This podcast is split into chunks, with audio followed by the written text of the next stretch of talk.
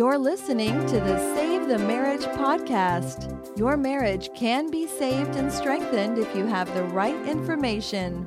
Join Dr. Lee Baucom as he explores ways for you to improve your relationship and your life, starting right now.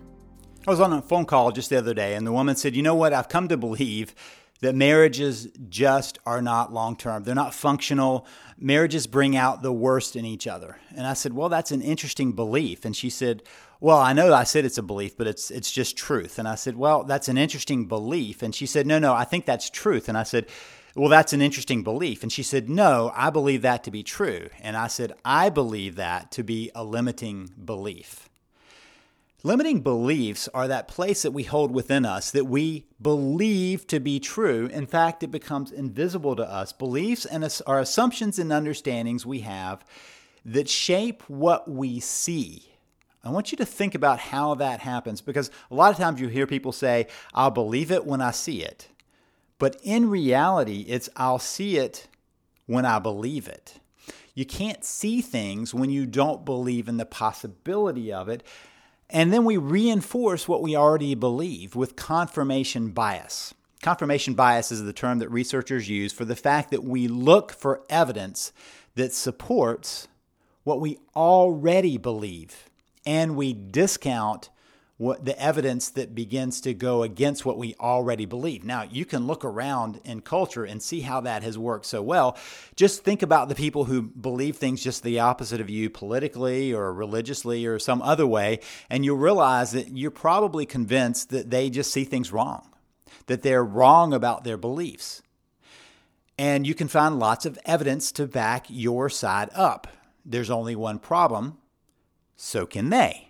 So they're looking at the same evidence and drawing a different conclusion because they have a confirmation bias that brings it into their lives. Think about it like your Facebook feed. When you start reading stories on Facebook, Facebook is looking to see what you already like and then they feed you more of what you already like. They don't feed you articles that might challenge what you believe. They feed you articles that you keep clicking on to read. And that's confirmation bias in a bubble but it happens throughout our lives. And so we begin to look for evidence. The woman I was talking to was convinced that her husband uh, had some deep seated issues, and she would name off the times that she'd seen that in play. And I began to ask, are there times when you see it differently?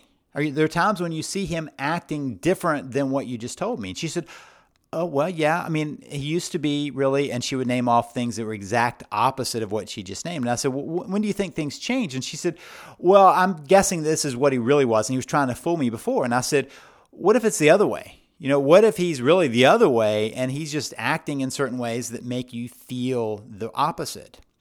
And she said, I don't believe that's the case. And I said, That's my, that's my whole point that the beliefs that you're carrying are impacting how you relate to each other.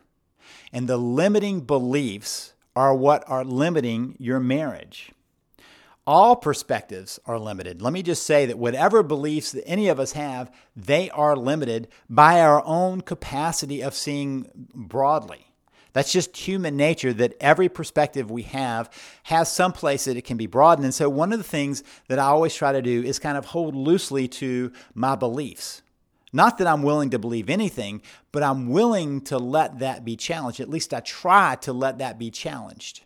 I don't always succeed, and sometimes I'll start with no, I don't want to hear that, but I try to back up and say, yes, tell me more. I try to understand where somebody is coming from and try to see what's behind their belief system as a way of broadening it. We all have beliefs, and those beliefs are fairly broad. Those beliefs are about relationships, roles in relationships, gender tendencies in relationships, about marriage itself, about what it means to be in a commitment, about trust, respect, about love. And all of those are limited by nature. For instance, some people believe that relationships are just, just destined for failure. That's it's just not going to be able to continue. Some people believe that relationships are only as good as what you can get out of them. You know, what have you done for me lately? Some people believe that relationships are going to end up being hurtful and painful because that's where they've been in the past. Some people believe that roles in a relationship are very clearly defined. And sometimes those roles are defined by gender lines. And other people believe that that shouldn't have any bearing at all. and both are convinced that they are exactly accurate. Or how about around marriage? There are some people who believe that uh, marriage uh, is just kind of a painful slog through adulthood required for you to make it through. Other people believe that marriage is the heart and soul of their adult life, that they are committed to this other person. Other people find somewhere kind of in the middle of that. Some people believe that you have to find the one person in the world that is perfect for you. Other people believe that maybe you just try out a series of people to see which one. And there's people who are kind of in the middle that you find somebody and they are the one that you're choosing to go through the rest of your life with. That's a belief system. Some people believe commitment is based on how long you want to stay committed. Other people believe that commitment, once you make it, is solid. Those are beliefs. Some people believe that trust is something that has to be earned. Some people, like me, believe that trust is a gift that you have to give when it is earned and respected, right? And so there are all these different beliefs that are below the surface. The problem is we all live with limiting beliefs. That's the nature of life. Beliefs change when you see they no longer work for you. Years ago, back in the 80s, this whole idea of paradigms kind of hit the popular scene. It'd been behind the scenes, behind the scenes of many discoveries in science for a long time. Basically, a paradigm is a way of viewing the world. And so there are paradigms that cultures have or groups have within the culture. And these paradigms shape how they go about business. So if you think about how many times science has suddenly had a whole new outlook or a whole new field of study emerge, you see the paradigm issue at hand.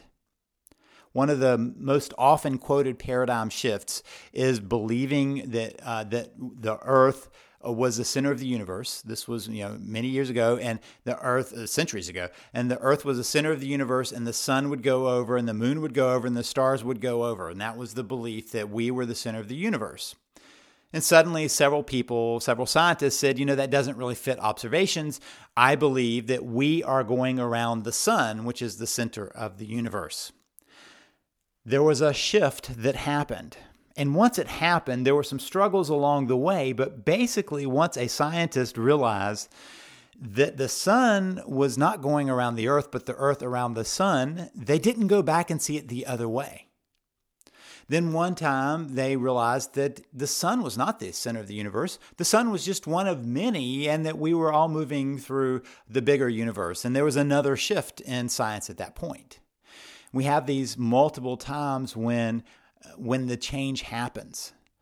And so when we get to Newtonian physics, we suddenly have a shift, a new paradigm when we get to quantum physics. It didn't get rid of Newtonian physics. In that case, it added on and broadened the perspective. And so sometimes paradigms are completely turned around, and other times they're modified by new understanding. And as you go through, you keep trying to broaden that understanding. Part of the task of life is realizing that when you get to the end of your paradigm, you have to make a shift. You have to find a new way of understanding things to broaden that limited perspective. When we hold on to a limited belief system tightly, we tend to find ourselves in trouble. That tends to be the kind of the message of, of limited beliefs is that we hold on to them way too long and they keep us in trouble way too long. It's possible that you're recognizing that you have some limited beliefs in your relationship. If you're not thinking that right now, let me assure you that you have some limiting beliefs in what can happen in your marriage. I don't know what they are. I just know that you have some limiting beliefs. I would love it if you discover what those limiting beliefs are, because limiting beliefs create the limits of what can happen in a relationship. Sometimes you're expecting more than's possible there, and sometimes you don't know what could be possible there. And either end, the relationship is limited. If you don't know what it could be, you can't move in that direction. If you're expecting too much, you're constantly disappointed and frustrated with what's going on. And either one keeps the relationship limited. Let me suggest to you that if a marriage right now is in trouble and limited, it is based in limited beliefs that don't allow you to grow the relationship to a better place. I created a while back a way of changing your limited beliefs and how it applies to marriage. It's one of those topics that I'm actually working on right now in my writing as I'm writing about how to get unstuck. Part of getting unstuck is changing your limited beliefs. But you already have access to a process of changing your limiting beliefs. I've written it up already. If you'll go to savethemarriage.com slash book, that's savethemarriage.com slash book, you'll find a link to my book, How to Save Your Marriage in Three Simple Steps. Those three simple steps are based in my three C's of connecting, changing yourself, and creating a new path.